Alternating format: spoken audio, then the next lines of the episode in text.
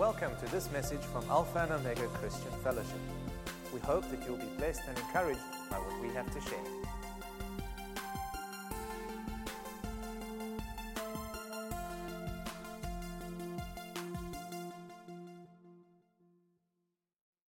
Folks, last week I spoke to you uh, about something that I, I shared with you had been rolling around in my heart that week. And I shared my heart with you. We spoke about the divine nature that we, we're going to read our opening scripture. In fact, let me start there. Second Peter one, verse two to four says the following. I'm reading from the New King James. It says, "Grace and peace be multiplied to you in the knowledge of God and of Jesus our Lord, as his divine power has given to us all things that pertain to life and godliness, through the knowledge of him who called us by glory and virtue, by which have been given to us exceedingly great and precious promises, that through these promises we may be partakers of the divine nature, having escaped the corruption that is in the world through lust." That's our core scripture. I'm going to be working out of that again today, or, or using that as a platform for what I want to share with you today. But I'll be honest with you, I got a lot more traction from last week's message than, than I perhaps expected. Shame on me. Uh, a lot of people have come back and said, that really touched me, that really spoke to me. There was something in that, that that really connected with me. And generally it's from the sense or the point of view of saying, there's this realization that this divine nature is in me. There's so much, many promises available to me, so much potential within me, spiritual potential, the, the presence of God within me, and yet my experience of that is so limited. And so I want to share some more on the subject today, because as we looked at last week, the, the more knowledge of God and the more knowledge of the subject we have, the greater our experience of it will be. The degree to which we will partake of the divine nature of God is directly yoked with our knowledge and understanding of who the person of Jesus Christ is. He is the epitome of the divine nature. If anybody embodied what the divine nature looks like here on earth, it was obviously Jesus. You and I try, and sometimes we get it right, and sometimes we fail. And, you know, throughout history, we see even Paul grappled, I do what I don't want to do, and I don't do what I want to do, and there's this internal wrestling, and we understand that there's things going on. But if we look at Jesus, we get a clear and an accurate understanding of what this divine nature looks like. You see, it's more than just the works. It's what is behind the works. You know, sometimes, even between my wife and I, sometimes she'll say something and I'll take it completely wrong. And I'll misunderstand her completely, or vice versa. And it's not what was said, sometimes it's how it was said. I'll get upset, not because she said something to me, because of how she said it, or vice versa. So last week we looked at, at you know, the knowledge of this kind of thing and, and understanding it. We looked at that it is this knowledge and this divine nature that works in us that helps us escape the corruption that is in the world through lust. So the nature of this world, in other words, what this world is like, the spirit that grips this world is expressed through lust.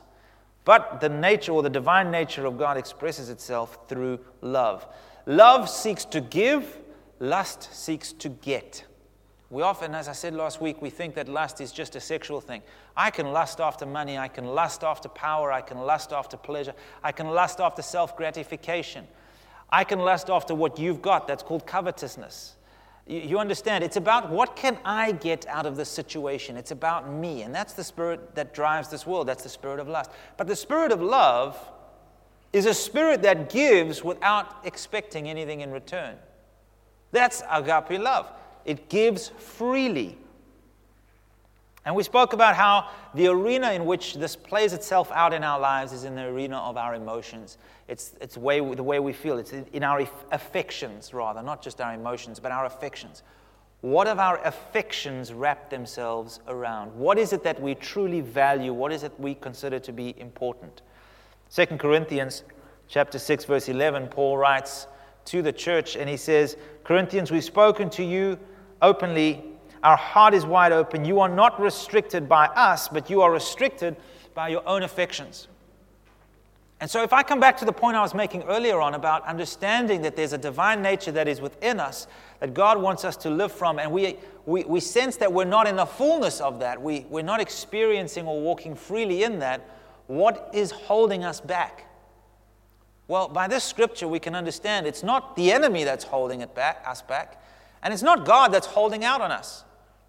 But we are restricted from entering into God because our affections are still wrapped up in other things. The things of this world, the things that keep us either entertained or just busy. You know, in the day in, in, we're living in today, people are really busy. But today we wear busyness as a badge of honor. How are you doing? Oh, busy. Because if I'm busy, that means I'm, I must be needed, I'm important, I'm valued because I'm busy. But the Bible never associates any value with busyness. We gain value and we're caught up in these things, and because we are so busy, or because we are, uh, uh, our affections reach out and grab to so many things which are so easily available to us, we never drink from the true fountain of everlasting life, or we seldom drink from that fountain. And so the nature of God within us is not something that we can muster up with our flesh. It's not something that we can, you know, do because we have to or try and put on. That's called religion. But the nature of God within us is something that we can yield to. And when I yield to the nature of God within me, what happens is I begin to see people and situations from His perspective. And that makes all the difference. Perspective makes all the difference. It's, it's not just to do with my motivation. It's got to do with my perspective. Because when I begin to see you through God's eyes, I see you through the lens of love, the love that is willing to deal with your. There's a, there's a scripture, I think it's in the book of Romans, that says, um, suffer along with one another's foibles. You've got foibles, I've got foibles. But when I love you, I can see beyond your weaknesses. I can see beyond the things that perhaps irritate or grate me. I can see beyond your sin and beyond your failure. I can see beyond the color of your skin. I can see beyond your financial status. I can see beyond your position. And I can see a soul that is loved of God, that is made in the image of God, and that is worthy of honor. You see, now I am looking at you not through what can I get from you, but I'm looking at you from the perspective that God looks at is, how can I honor you? How can I ascribe value to you as a person made in the very image of God? And this is where I want to pick things up this morning. We're talking about the divine nature, as I've said. Nowhere is it more clearly identifiable than in Jesus Christ. And I want to start with what I share this morning, going to one of my favorite scriptures in the Bible. That's in the book of Philippians chapter two. And it talks about the heart of Jesus Christ. If you have your Bibles, turn there with me. Philippians chapter two, we're going to read verses five through to verse eight. And it's speaking about the heart and the mind of Jesus. And we understand that, that Peter speaks about this divine nature that is within us, that we can partake in. And Paul says it this way, Philippians two, verse five, let this mind be in you, which was also in Christ. That's the way Paul says it. He's saying the same thing, but he's using different words. In other words, this is the way Jesus Christ thought. This is the point that he reasoned from. And Paul says, I want you to reason from the same point. Think the same way Jesus did. He says, who, being in the form of God, in other words, like God, fully glorified, all power and dominion, did not consider it robbery to be equal with God, but made himself, he was not made, he made himself of no reputation, taking on the form of a bondservant, and coming in the likeness of men.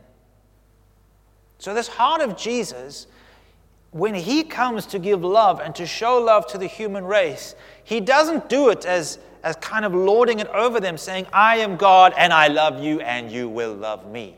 He doesn't come with all the, the flash and the bang. He comes in utter lowliness to get underneath and lift up. He comes with a, a, a meek spirit. And it says, and being found in the appearance of man, he humbled himself and became obedient even to the point of death, the death, even death of the cross. You see, the, re- the reason Jesus was able to do this is because Jesus was utterly secure in who he was. He knew he was the Son of God.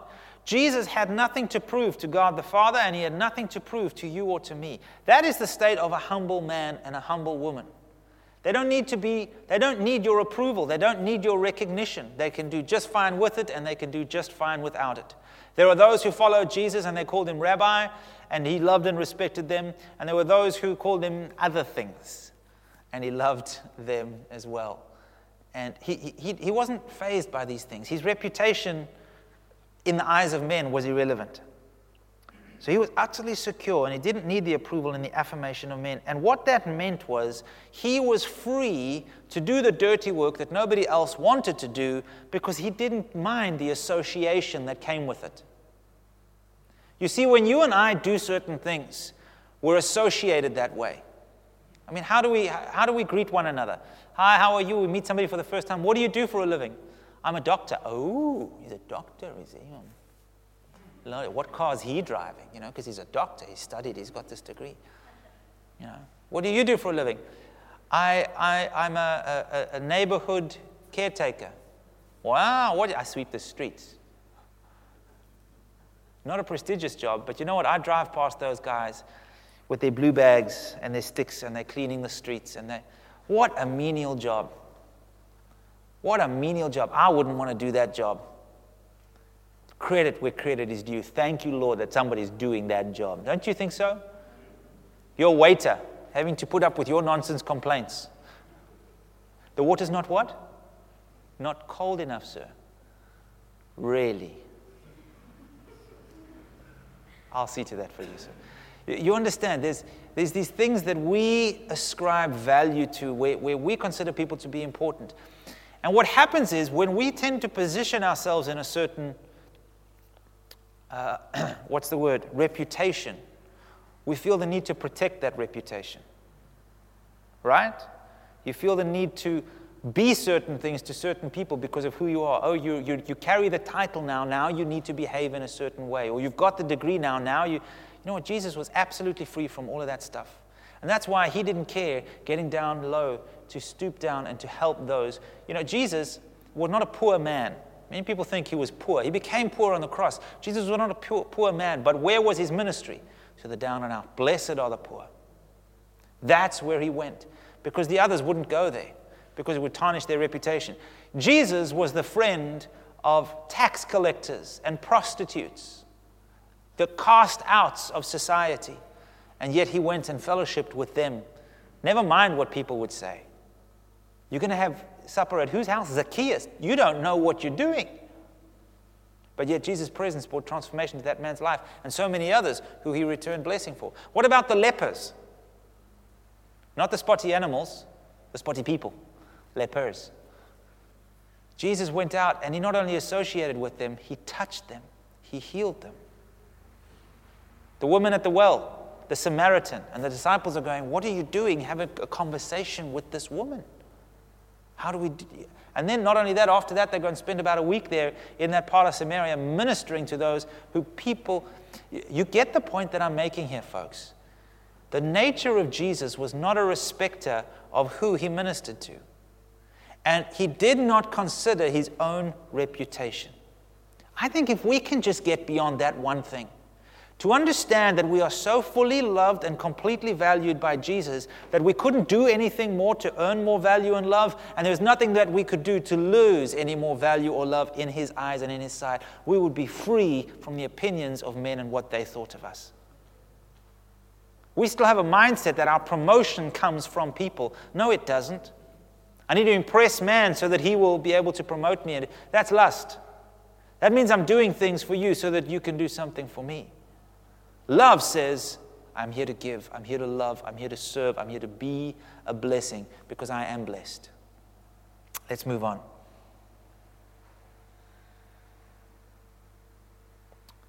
Jesus, as we spoke, yeah, this is, let's turn to the book of John now. John chapter thirteen, I want to read you another script, portion of scripture. And we're still talking about Jesus and, and, and his willingness to, to do the menial tasks. Sorry, those of you who are online, things are shaking up. We're not having an earthquake, but the Lord is moving with power here. You have to stand and hold it, Stephen. Stand very still. So let's carry on. John thirteen, twelve to fifteen says, So when he'd washed their feet, you know the story of, of Jesus and the washing the feet at the Last Supper. The disciples went ahead, they prepared the room, but they didn't prepare the servant for the customary job of washing the people's feet, the guests' feet. This was not done by Jewish people. This was done by others. This was done by slaves and that sort of thing. It wasn't a job that the Jewish people did. It certainly wasn't a job that the rabbis did. And Jesus did this job. We know he took off his garments and in his loincloth he washed the disciples' feet. And he goes on to say in verse twelve of John thirteen, when he'd finished washing their feet, taken his garments and he'd sat down again, he said to them, do you know what I've done for you? Jesus wasn't asking, do you realize that I've washed your feet? He wasn't talking about the physical act. He says, you call me teacher and Lord, and you say well, for so I am, utterly secure in who he is. But if then your Lord and teacher have washed your feet, you also ought to wash one another's feet, for I have given you an example that you should do as I have done to you. Jesus did not mean that we go around washing people's feet. In this day and age, that's weird and creepy. Nobody does that anymore. But his point was that we demonstrate his heart of love by laying down our pride, our reputation, and serving one another, even in the most menial or demeaning of tasks. So there's a few areas that I want to just hone in on. There's four areas I want to just focus in on, on how we work out this, this, this love from getting rid of all the reputation, getting rid of the status, and the where. There's four areas I want to focus on this morning. I'm sure there's many, many more, uh, but for the sake of time, this is all I want to do. That I want to speak about, about where this divine nature works itself out and is most practical to most of us. The first one is number one, in the home. In the home, in your home, with your family. Let's talk about husbands and wives. Ephesians five, twenty-two to twenty-five says this in the New King James. It says, wives, submit to your own husbands as to the Lord. What does that mean? It means be supportive of your husband and devoted to him. Let me put it another way. Wives, be fully given to your husband. We're going to get to the husbands just now. Don't get upset, ladies. Be fully given to your husband. That's really what it means. Given to what? Given to support him. Given to meet his needs. Given to help him. Be fully given to your husband. For the husband is the head of the wife, and also Christ is the head of the church, and he is the Savior of the body. Therefore, just as the church is subject to Christ, so wives ought to be to their husbands in everything. Likewise, he says, husbands, love your wives, just as Christ also loves the church and gave himself for her. You see, Jesus gave himself completely for you and I. And if I want to be like Christ, who gave himself fully for my spouse, I need to give myself fully to my spouse, withholding nothing. You see, the instructions are very similar. And you need to understand in the context that Paul, that, that, um, Paul is writing this, you know, wives, submit to your husbands. In, in, in the very domineering culture that was in, that wasn't new, that wasn't revelation. Everyone sort of went, okay. But it says, and husbands, love your wives as Christ loved the church. What? Us too? Yes. Wives, I want you to give yourselves fully to your husbands. And husbands, I want you to give yourselves fully to your wives. Forget about your reputation, man of the house. Love your wife. Give yourself to her. Serve her. Forget about your reputation, woman, man. It doesn't matter who you are or what you are in your workplace. Give yourself to serving your husband. Here's some wisdom for you. Don't ask me how Christ-likeness or this divine nature is growing in my life. Don't ask me how, don't let me evaluate how Christ-likeness is growing in my life. Ask Helen how Christ-likeness is growing in my life. There'd be a good gauge, there'd be an honest gauge. Now, if that suggestion makes you quiver at the fact that me asking your spouse, how is Christ-likeness developing in your husband or wife? If that makes you quiver in your boots a little bit, then maybe you got some work to do, as we all do. I'm a lousy evaluator of my own behavior. My wife is pretty good, though. You should give her a try. And she'll evaluate yours, too. She's pretty... So that's the first place. The first place I need to work out a divine nature of love and of giving is Christ, and Christ-likeness is in my home. And let me just say another one or two things on this. You will find, all of us will find, that the people that are nearest and dearest to us, the people that we love the most, are the people that we treat the worst. I've learned that one of the things most lacking in marriages today is common courtesy. Unbelievable, really, when you think about it, isn't it? That your, your partner, the one you live in the house with, the one you've got to share life with, is the one that you wouldn't bother to say please or thank you or you first, or just common courtesy that you would give to most other people, to actually hear them out and let them finish their sentence before you give your two cents. We don't afford that to our spouses and to our loved ones, do we? They're the ones that we treat the worst. And that's where, that's where Jesus needs to be worked out first and foremost. You see, it's very easy for me to stand in front of you and to look a certain way. At home is a different story, right? We all know this. Don't look at judge me, judge me with your eyes. I can see you. It's the same for all of us. But that's the first place it needs to be worked out. Because one day when I stand before God, the first question He's going to answer me is, Michael, where's Helen? How's she doing? Because according to that same scripture, if I keep reading on, it says, Michael, I wanted you to present her back to me without spot or blemish. What's that freckle? You understand? First thing is my life in my marriage and my home and the way I, manage, I, I, I, I parent my children and the way I demonstrate God to them. One of the most convicting thoughts I have is I heard somebody give a testimony of their child one day said to them, Daddy, if God is anything like you, I can't wait to meet Him. Wow. But that should be, that should be the confession of every child. Dad, Mom, if God is anything like you, I can't wait to meet Him. Is that how the nature of Jesus is spilling itself out and working itself out in our homes? Because if it's not there, all the stuff that we do on the outside is fake. We can put it on. It's got to begin in the home. Point number two is in my relationships. I'm going to rattle off a few scriptures for you here. Um, you don't need to turn there, but you can you can take note of them. Philippians again. So just before uh, Paul writes in Philippians about what Jesus is like in terms of coming down from heaven with no reputation, laying aside His reputation, he says this, Philippians two, verse three and four. Folks, let nothing be done through selfish ambition or conceit. But in lowliness of mind, let each esteem others better than himself. Let each of you look out not only for your own interests, but also for the interests of others. Isn't that beautiful? Imagine if we all lived that way. You know, Jesus said, by this shall all men know that you are my disciples, by the incredible miracles that you do. Is that what He said? Did He say it's because of the many meetings that you have or because of your beautiful praise and worship? Jesus said, the only this the, the mark that you are my disciple is that you have love one for another. And this is what it looks like. You're not looking out for our own interests only, but we look out for the interests of others. We're not living just for selfish ambition to make a name for myself, to get that, that thing, that house, that car, that position. But I'm esteeming others better than myself. Jesus is very interested in your relationships. He says in Mark eleven twenty-five, when you are praying, in other words, you're, you're there, you're praying, you want to stand in faith, you want to believe God for something, He says, first, forgive anyone you are holding a grudge against, so that your Father in heaven will forgive your sins too. In other words, Jesus has freely given forgiveness to every single one of us. But if I am not prepared to pass that forgiveness on to those who wrong me, the forgiveness stops with me.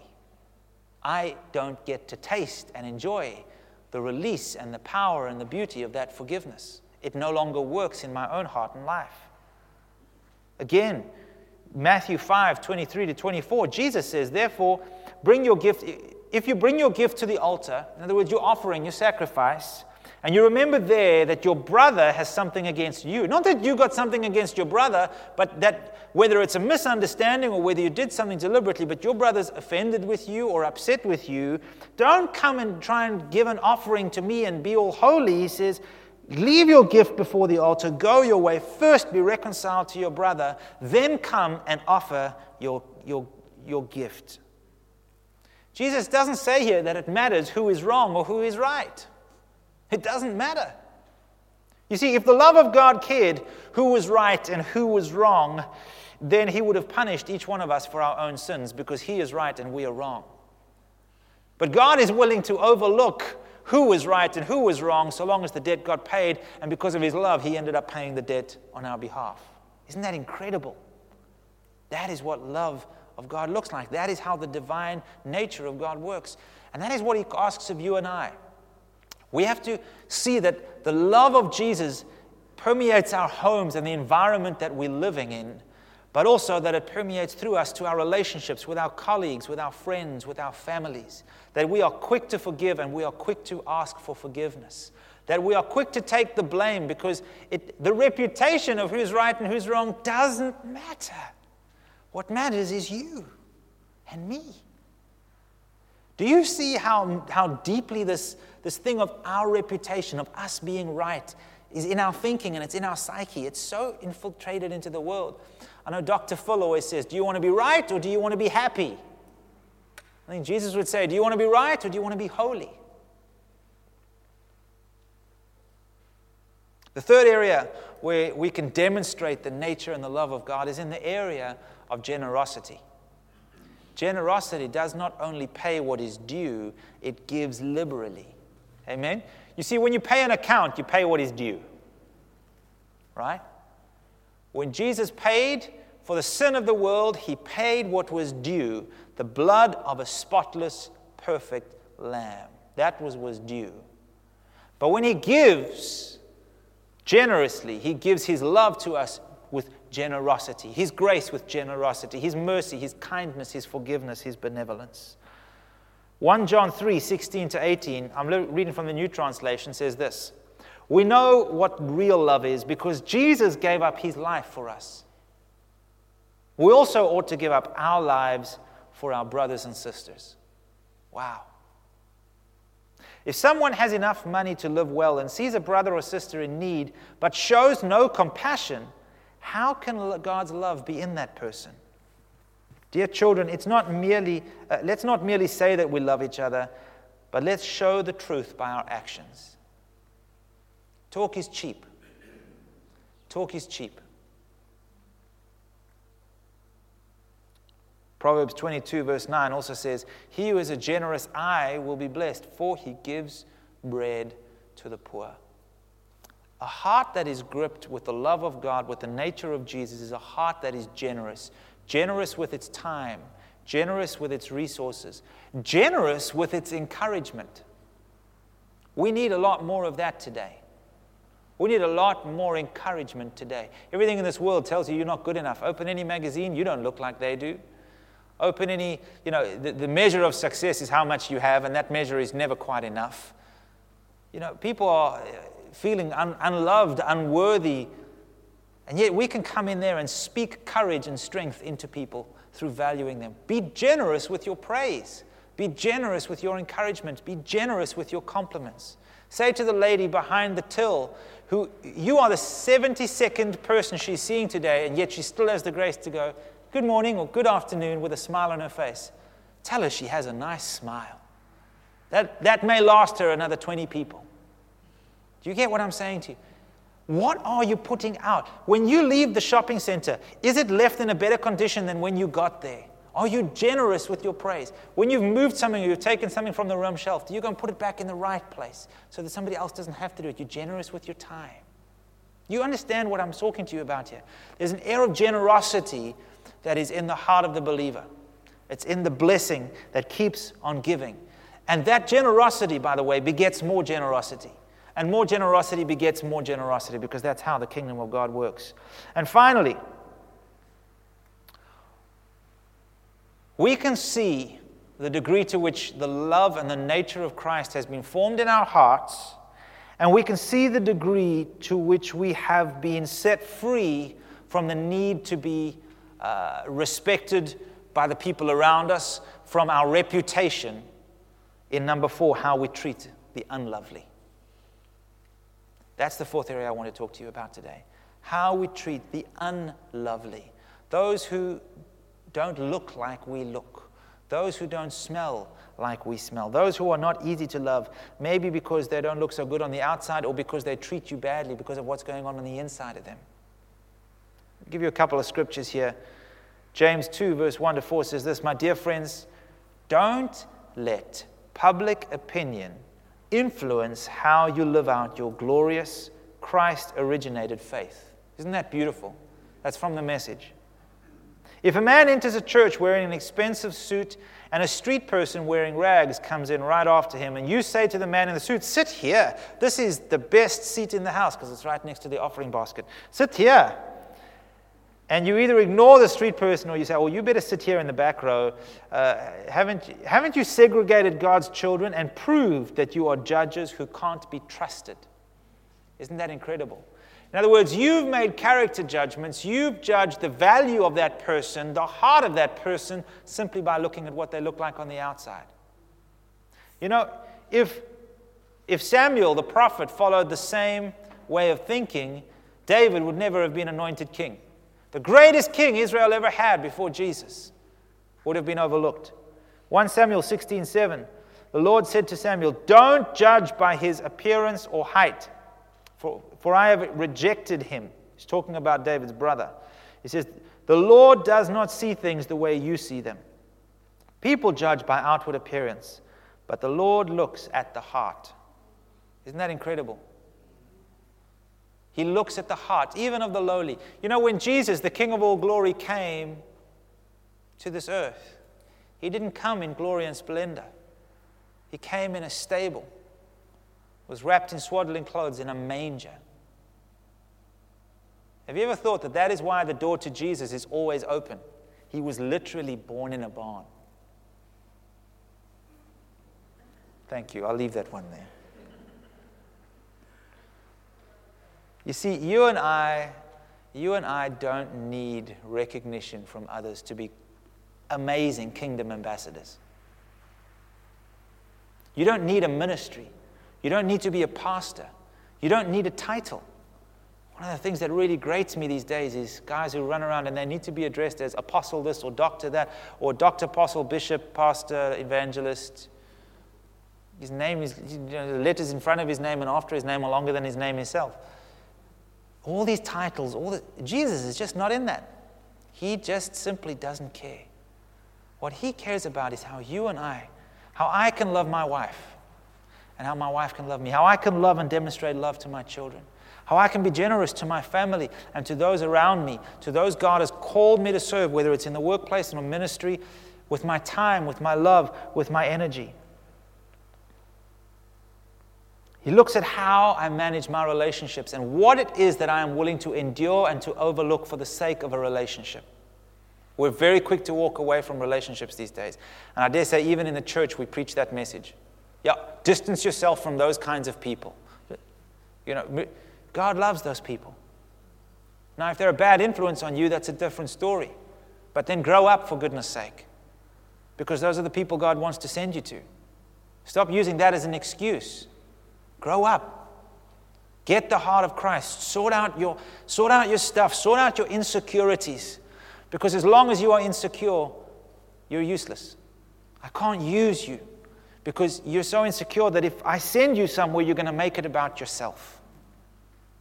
And also, if I want to send you somewhere, you just won't go because you're worried about what people may say or what people may think. Folks, you don't need a degree. You don't need a title to love the person next to you. You don't need a, a fancy education. Let me read to you one, port, one, one verse of Scripture. Somebody spoke about it last week, Friday, and it's, it's sat with me. It comes from the book of Acts. I think it's chapter three or four, where, where Peter, Acts chapter four, Peter had now, the, Peter and John, they come into, the, the past the beautiful gate, and there's the man, there's the beggar, right? You know the story. And the beggar looks up at them, and he says, you know, "Can I have alms?" And they said, "Silver and gold we do not have, but such as we have we give unto you. In the name of Jesus Christ of Nazareth, rise up and walk." You know that story, right? And the guy rises and he goes walking and leaping and praising God. And of course, this is a big deal because now this flies in the face of the Pharisees. So they get them arrested. And the next day they start talking to them. And Peter and John rebuke them in this assembly. And they say, you know, Jesus is the one, he's the cornerstone that the builders rejected and that you have rejected. And then in John, uh, sorry, in Acts chapter four, verse thirteen, it says this. "Now when they saw the boldness of Peter and John and perceived that they were uneducated and untrained men, they marveled, and they realized that they had been with Jesus. They realized because of how they acted and how they behaved. In this case, it was through boldness. In, in, a, in, a, in a moment the day before, it was through the power of God being released through them in an act of love. The question is this: as you and I go through our daily life, can people see that we have been with Jesus? What a question. Because his love has so captured our hearts that when I look at the people around me, I see them with love. I want to bless them. I want to help them. I want to provide for them. I want to, to do what I can to show the great, incredible love and compassion that God has for each one of them.